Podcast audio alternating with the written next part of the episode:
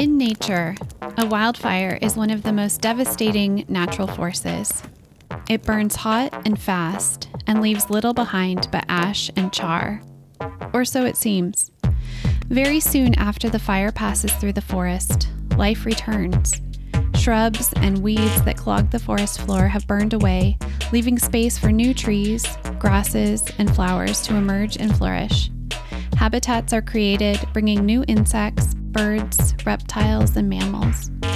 A cancer diagnosis can feel like a wildfire, our bodies becoming this new, fire clarified landscape. For some, cancer changes utterly everything. For others, cancer brings greater clarity and purpose.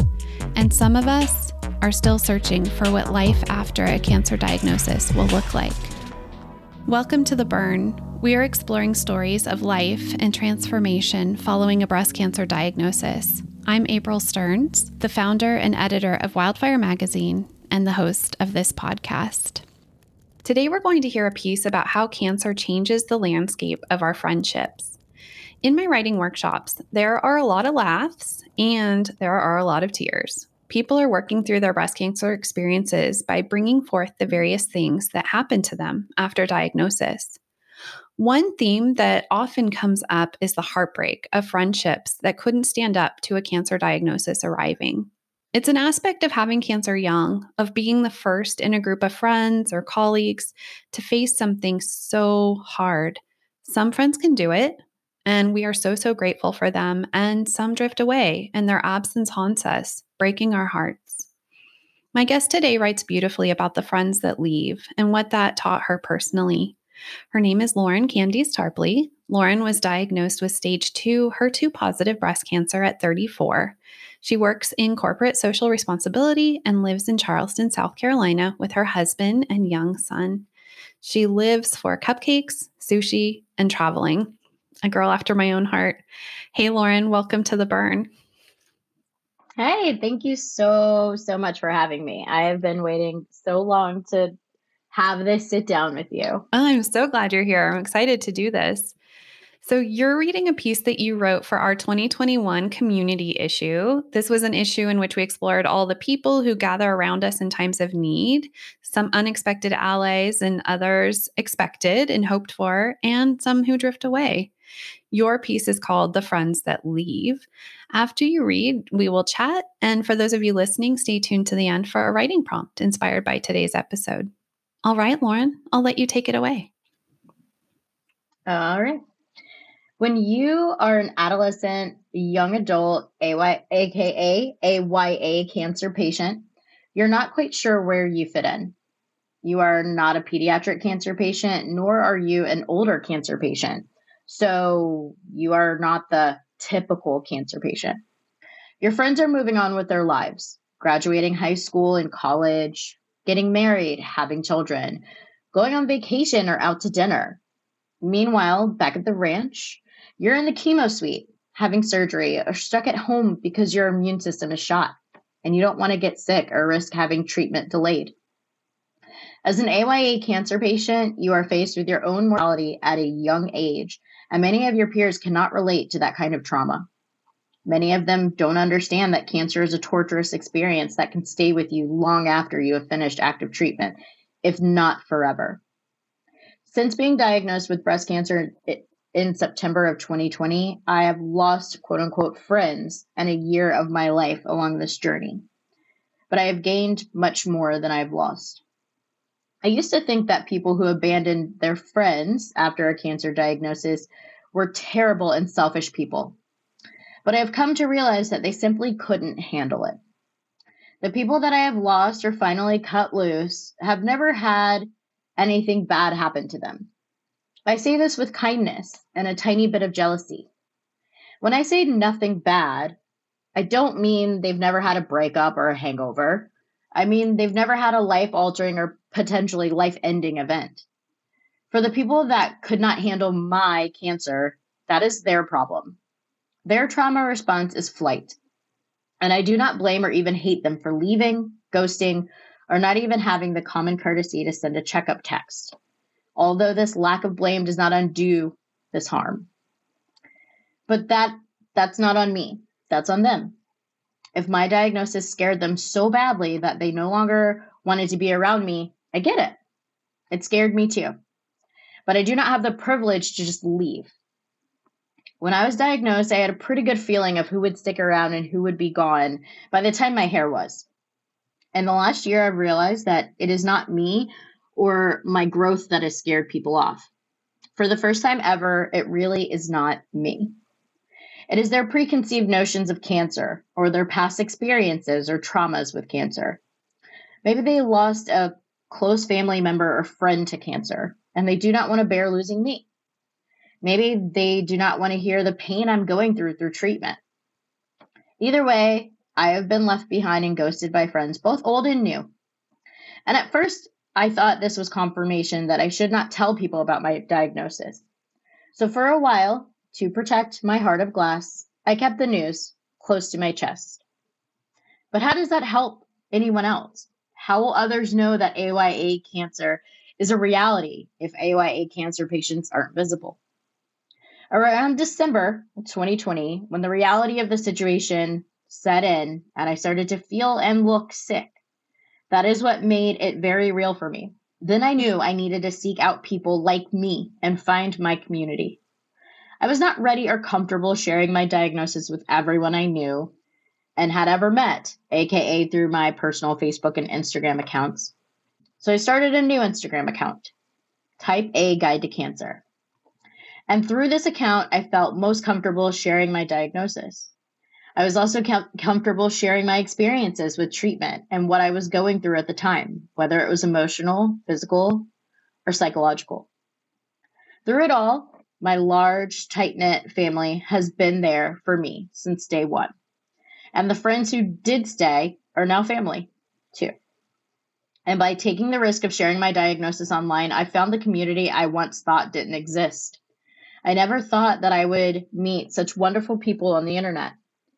You usually write that off to trolls and keyboard warriors, but I can honestly say that my online breasties are my second family, and for that I am grateful. They have been there for me when I needed them and when those surrounding me just could not understand. My breasties and pink sisters get me with the smallest number of words, or at times just a photo. This AYA cancer patient has finally found a place where she belongs. Mm. Thank you so much for that, Lauren. Thank you. All right, we'll take a quick break here and hear from wildfire fan. And when we come back, Lauren and I will get into her story. Only in wildfire do I find stories, poems, uh, and pieces that I can completely relate to or also find very interesting and compelling. It's um, stories from people who are like me. They know what it's like to look a certain way, and society looks at us a certain way, and yet they don't know what's actually going on with our bodies, our brains, and even our sex lives. Thank you.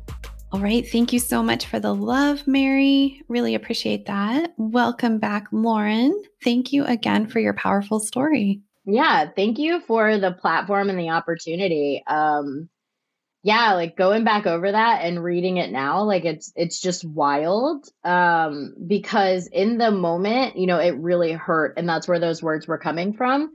But now it's almost like a badge of honor. I mean oh gosh that was that was 18 months ago um that i was referring to right? Yes. Um when i was writing that. So you know 18 months is, is a long time. Like when i wrote that God, I hadn't even been in, I was probably in the whole thick of it for like nine months. So um now it's just like oh okay who again? Oh they're gone okay. Like there's been a whole nother exodus. Like i mean you know there's the people who leave that can't handle the diagnosis and then there's the people who leave who can't handle like how long this is going on. Yes. And then there's people who can't handle the aftermath. Like the person you become when you choose to live the best version of yourself or the best version of your life. Like I don't I don't really drink anymore. And for me, that's mm-hmm. coming from someone who would have 5 to 6 a night or a bottle of wine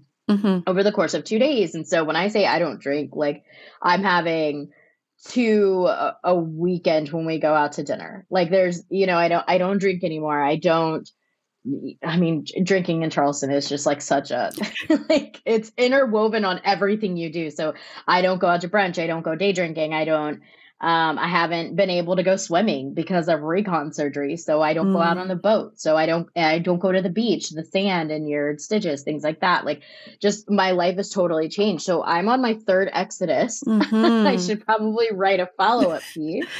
um, but yeah, and it's okay. Like at first it made me sad and you know, writing that really, really helped me to realize that it wasn't me. You know, I'm um, I'm not George from Seinfeld, even though we have like a lot of sim- similarities. like, you know, he's like, "It's me, it's not you, it's me." It's like, no, it's not me this time. So it's not. It's just been really nice yes. to have that clarity. Yeah.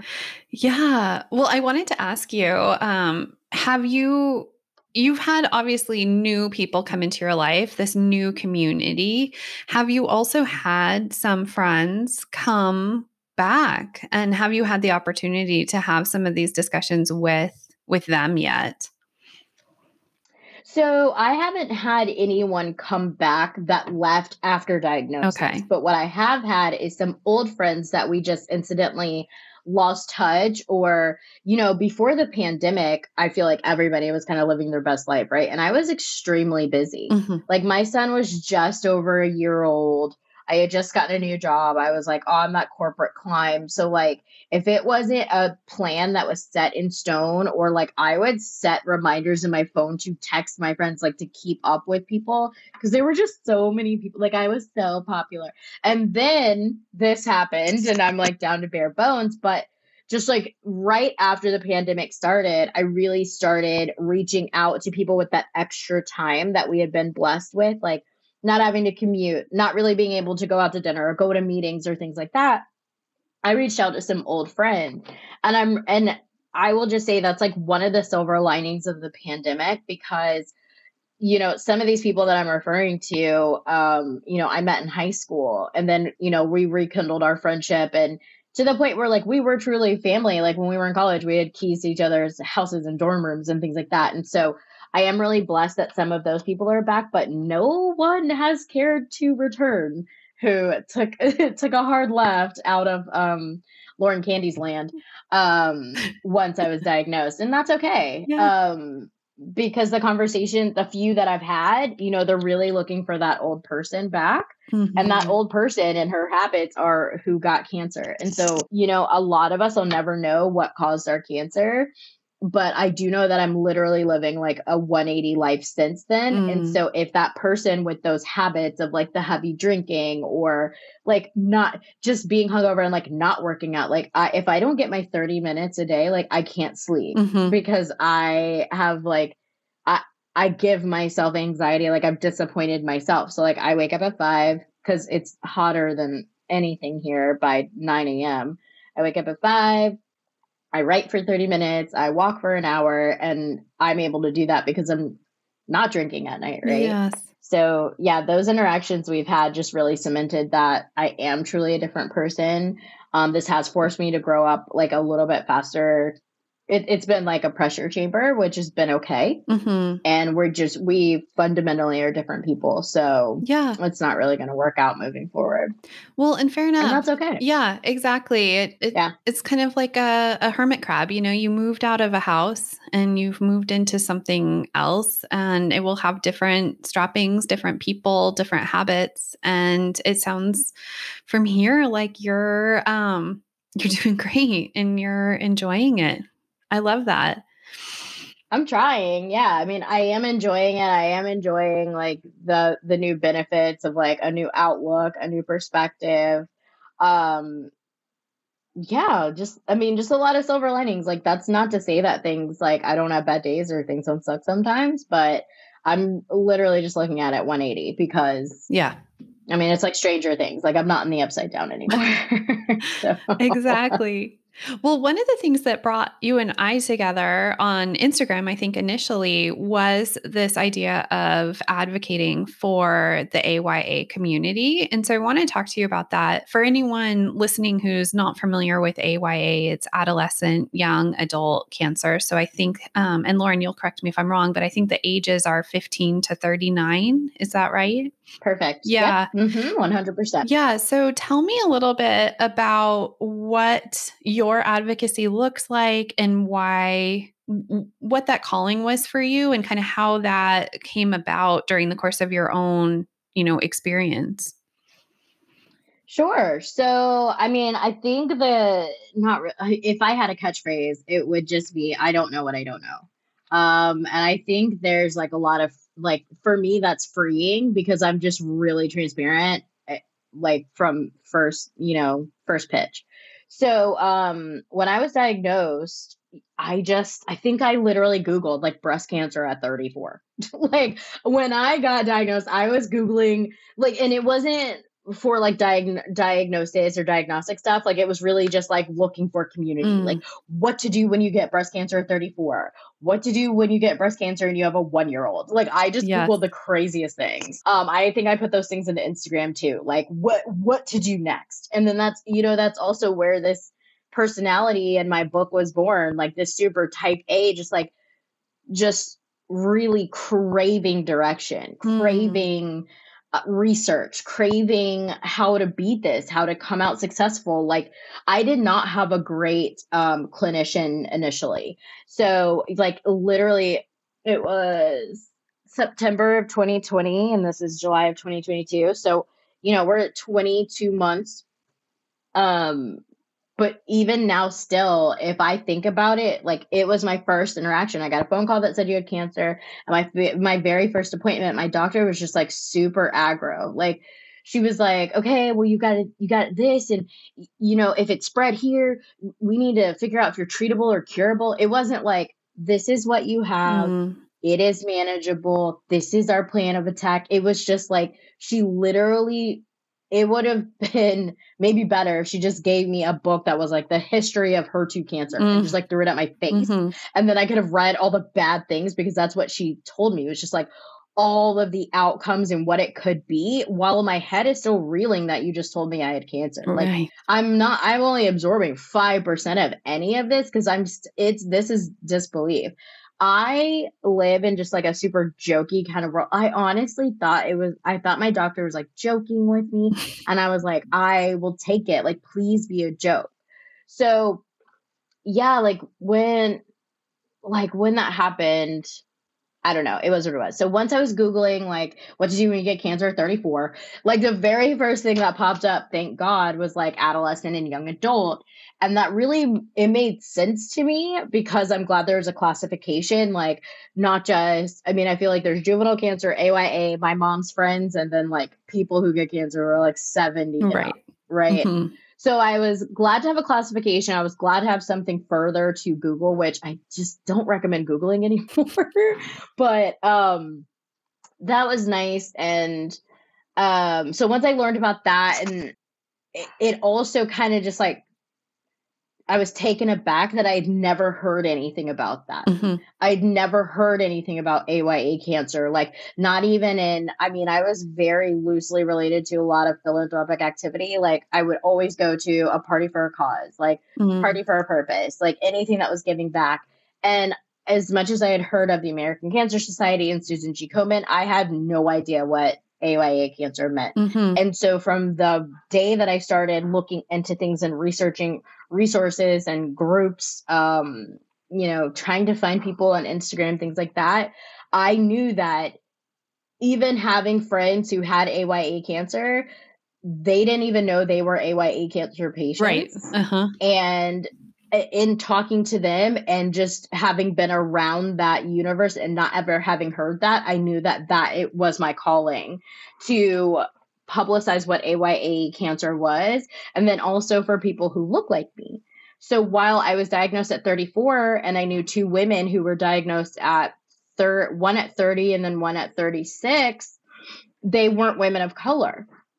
So I know that the there are these like super false um, urban legends for lack of a better word or just more so like taboo in the like bipoc communities you know the thing is just like oh well we don't get that mm-hmm. because that's not what's represented in marketing. Right. that's not what's represented in commercials. There aren't young women out at the gym with a bald head working out or at crossfit in commercials for nbc medications or just for any kind of chemo or even for headscarves or things like that. It's always an older Caucasian woman. It's it's always something like that. So, you know, then that that got on my next soapbox. Like so, you know, my advocacy is rooted in age like um ageist and race racial disparities in medicine because while I never had a setback due to those, I could have if I didn't have this type A personality. Mm.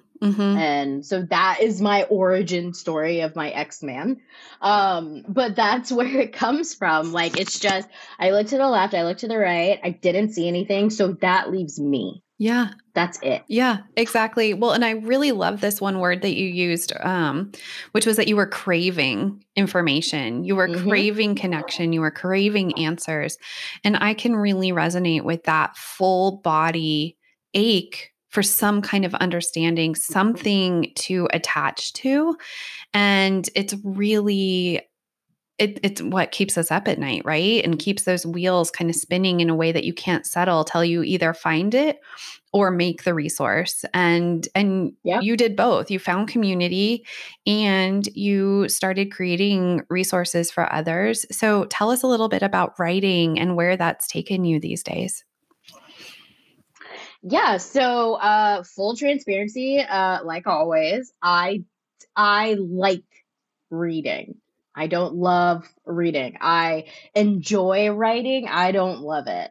Um I never thought I would uh wrangle my thoughts enough or corral them enough to have one like cohesive thought to even write a book, let alone like three. And now I'm on my fourth one in I don't know, a, a year.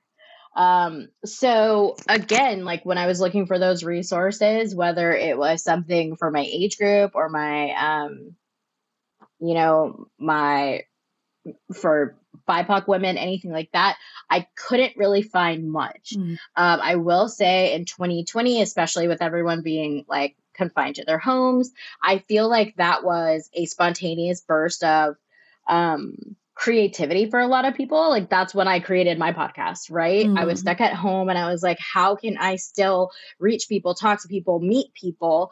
And then six months in being stuck at home, I was diagnosed with cancer. So I was like, holy crap. Mm-hmm. Okay, I've got to get so much of this angst out. I have half the friends I used to, I don't have anyone to talk to. So let me just write down my thoughts and I'll have somebody else hack it to shreds.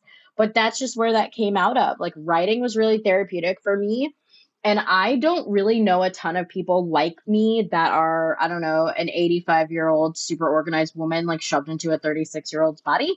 Um, so I love really old stuff. I watch like Seinfeld and I Love Lucy all day, every day. And I love, as much as I love cupcakes and sushi, I love making lists. Like those are my three favorite mm-hmm. things to do. Like I love post-its, I love making lists, all that stuff.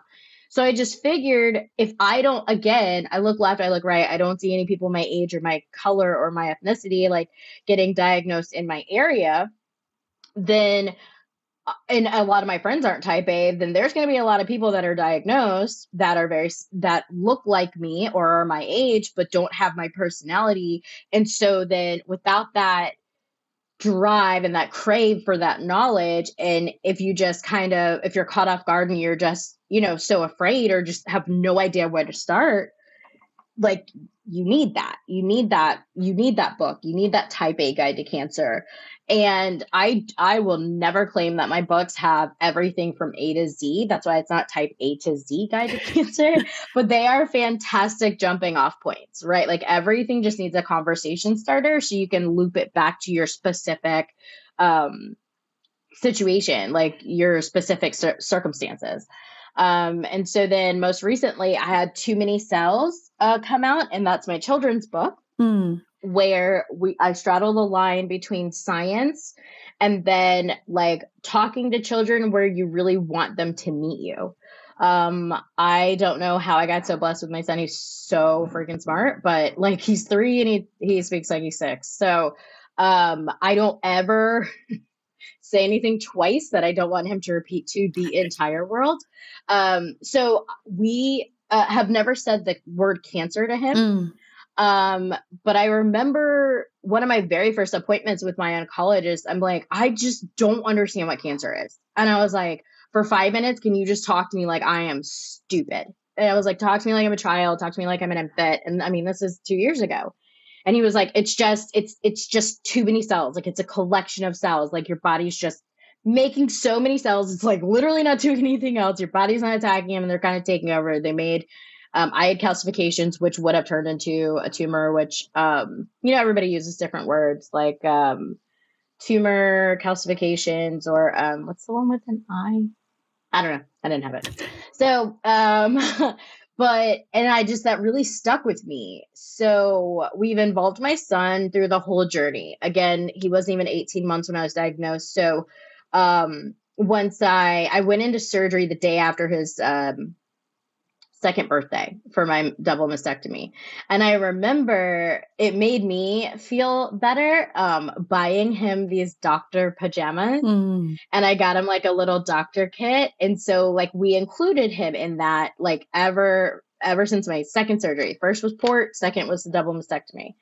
Um so we involved him and every time, I mean, from the time he was two, like mommy's just going to the doctor, or I would say, mommy's going to the hospital mommy is having surgery today. Oh, what what is that? Oh, well, she's just gonna fix my boo. They're, you know, the surgeon's gonna fix my boo boos, things like that.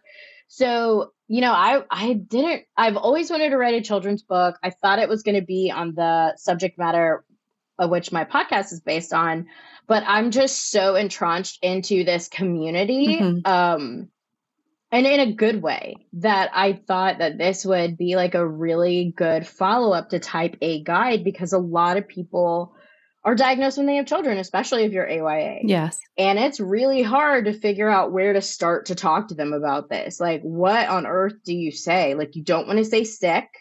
You don't want to say bad. You don't want to say, you know what I mean? Like, there's depending on like where you are and you know what your child has already been exposed to so far. You don't want to say those words and then have them resonate at like a bad time for them or you know they see what you're going through and then they take that with them through their life. Like you're really just trying not to mess up your kid or unalive them at every juncture. Exactly. Um and they know but that's they, that's where that came from. Yeah, yeah, and they know something's going on right? So you do need some kind yeah. of language or some something to tell them um, and I do remember when I was going through it, how very few books there were that depicted a young family going through it. You know, they were more like grandma has breast cancer or the neighbor, the elderly mm-hmm. neighbor has breast cancer. So I just, yeah, thank you, Lauren, for doing that and putting another resource out there that is age specific, AYA specific, because like you said, a lot of people don't realize that AYA is a classification or that there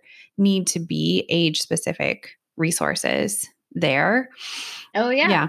AYAs are like improportionately financially impacted by cancer. I mean, just like I write in type A, like there was a time where I didn't even have insurance and I didn't think anything of it. I was in my mid 20s. Like what why would that matter? Like you get I thought it was totally normal. You get bumped at 25 and then you figure your ass out mm. and then you finally get a job with insurance at like 29. So like between 25 and 29, like as long as you eat some apples and take a pop of multivitamin, like you should be okay. Like right. I did not exist in the headspace where 25 year olds got cancer. Like God forbid if that would have happened to me in, in my little insurance hiatus. Mm-hmm. Um, so, you know, I just try to tackle all of that and just be super transparent with everyone so they feel seen because, you know, if you if you feel like you're the only one with this, then sometimes you have no idea where to start. Um, and then exactly. also with type or too many cells, I definitely um, made sure to make the book inclusive. Mm-hmm. um, because again back to those taboo subjects with um, different ethnicities and their families and you know these fireside conversations you know in just in certain cultures it's like you we don't get cancer or you don't get cancer when you're young and that's just not true. Right. So i just wanted to show like i mean my family and i are on the cover as a cartoon. Like you know i have a biracial family. Um like i made sure to include like as many ethnicities and races as i could in the book and like interracial families and things like that because that's our reality. Yes. Um i just i write about what i know. I write about my experience. So um I just hope people understand that. Like if they don't under if they don't agree, like that's totally fair. But all you would be disagreeing with is like my personal experience, right. like not my opinions, really. So yes, all good. Oh, I love all that, and I just want to underscore one little thing that you said that I love so much because I think it gives permission to other people to experience writing, even if they don't love it. Like you said, you don't love writing. I am I'm trying really hard to remember the person who said this and a listener will have to tell me, but there is a writer who has said, "I don't like writing, but I love having written." And I think that Yes. Right? It sums it up, right? It's just yeah. Exactly. My husband helped me find the words. I was like, I can't believe I'm like a published author. He's like, You're not. You're a storyteller. or what did I say? I said, I can't believe I'm an uh, I'm a writer. He's like, No, you're not. You're a storyteller, and you're a fantastic storyteller. And I was like, Okay, you know what? That tracks because if I had to create like fictional characters and keep their backstories alive, like you would totally understand the inner workings of my brain. And you would be like, How do you get dressed in the morning? And I would say it's a lot of workout clothes and a lack of zippers. Like that is like that is my whole MO of life. But yeah, I'm just a storyteller. And so I think that when I found my niche and like my lane, um, my speed, um, I think that's what really just kind of cemented my confidence. And you need a little bit of that to like finish something. Mm-hmm. I think writing is like being a lawyer. I think being a writer is like being a lawyer. And uh, um, I think a lot of people have gone to law school, but I don't think there's a lot of law- like I don't think there's as many lawyers mm. as there are mm. people who went to law school. So I think that sometimes people think being a writer looks like something. Mm-hmm. Like I'm a full first and foremost, I'm a full time wife and mom second secondly i have a full-time job in tech and in the corporate world. And then like somewhere far down the list after like being a cousin i'm i write. Yeah like i i take it seriously but i'm not like calling Stephen King on the weekends. So it's definitely not ever going to be that. But I think you know what I mean. So if you're like, hey, I'm a novelist, or if you're like, hey, I'm a storyteller, or I re I recant, I recap stories or my experiences, I think that takes a lot of the edge or intimidation off of it. Exactly. If you find your lane and your speed. Yeah. yeah. Oh, exactly. And and just lean into the calling um, for the advocacy part. Uh, Lauren, thank you so much. Will you tell us all where we can find you in your books and everything about you online? Oh my gosh, yeah. If you want to know anything about me, everything is online. Um, I again, I have a problem with lack of transparency. So I could never be a magician. Uh, but I really tried hard when I was younger. Um, so yes, I am Lauren Candies Tarpley. Um, you would have been able to find me at any bar at any given time in like three years ago, but I'm usually always at home. Uh, handle is type A guide to cancer. That's on TikTok, Twitter, Instagram, Facebook, all the things. And my books, Type A Guide to Cancer um, and Too Many Cells. Too Many Cells is also out in a Spanish version, you know, representing for, um, you know, racial disparities and um, you know, lack of trans, you know, lost in translation, like don't really love that. So, Muchos Cellulas is Too Many Cells in Spanish. All of these books are available on Amazon, Walmart, Target, Barnes and Noble, and Books a Million. Uh, amazing. And we are going to link to all of that too. Thank you so much, Lauren. Thank you for coming on with me today. Thanks again for having me. Like, you're like, just your presence and your voice is so calming. Like, I'm like, oh my gosh. Oh, thank you for having like I feel like I need to speak. Stop. Thank you for having me today. So nice. You're so welcome, Lauren. Thank you. Oh, I love that.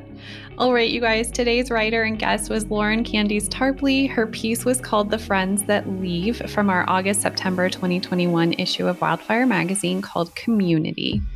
I'm April Stearns. You've been listening to The Burn. The Burn's a production of Wildfire Magazine, where we share breast cancer stories from young women like you've never read or heard before. We also strive to inspire you to write your story like you've never written it before. Stay to the end for a writing prompt inspired by today's chat.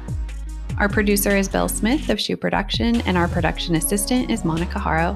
Want more on the life changing transformation to be had from telling your breast cancer stories? Visit wildfirecommunity.org to find a copy of the issue shared in today's episode, to find our now 37 issues in the Wildfire archives, and to take a writing workshop with me. There's no place on the planet like a wildfire writing workshop, and I want you to experience it for yourself. Discover how to write your way back to yourself, write your way to reclaiming your body and your story, and don't forget to subscribe to The Burn and listen to it wherever you go. Here is your writing prompt a letter to the one who left. We're coming back to Lauren's story and the friends who left, and I want to help you process and let go of some of those emotions that you might be holding in your heart. So, I want you to write a letter to the one who left, and I want you to begin it with what you didn't see. What you didn't see. Eight minutes, write without stopping, see what needs to come out, where it will take you. Happy writing. Thanks for listening. And until next time, take good care.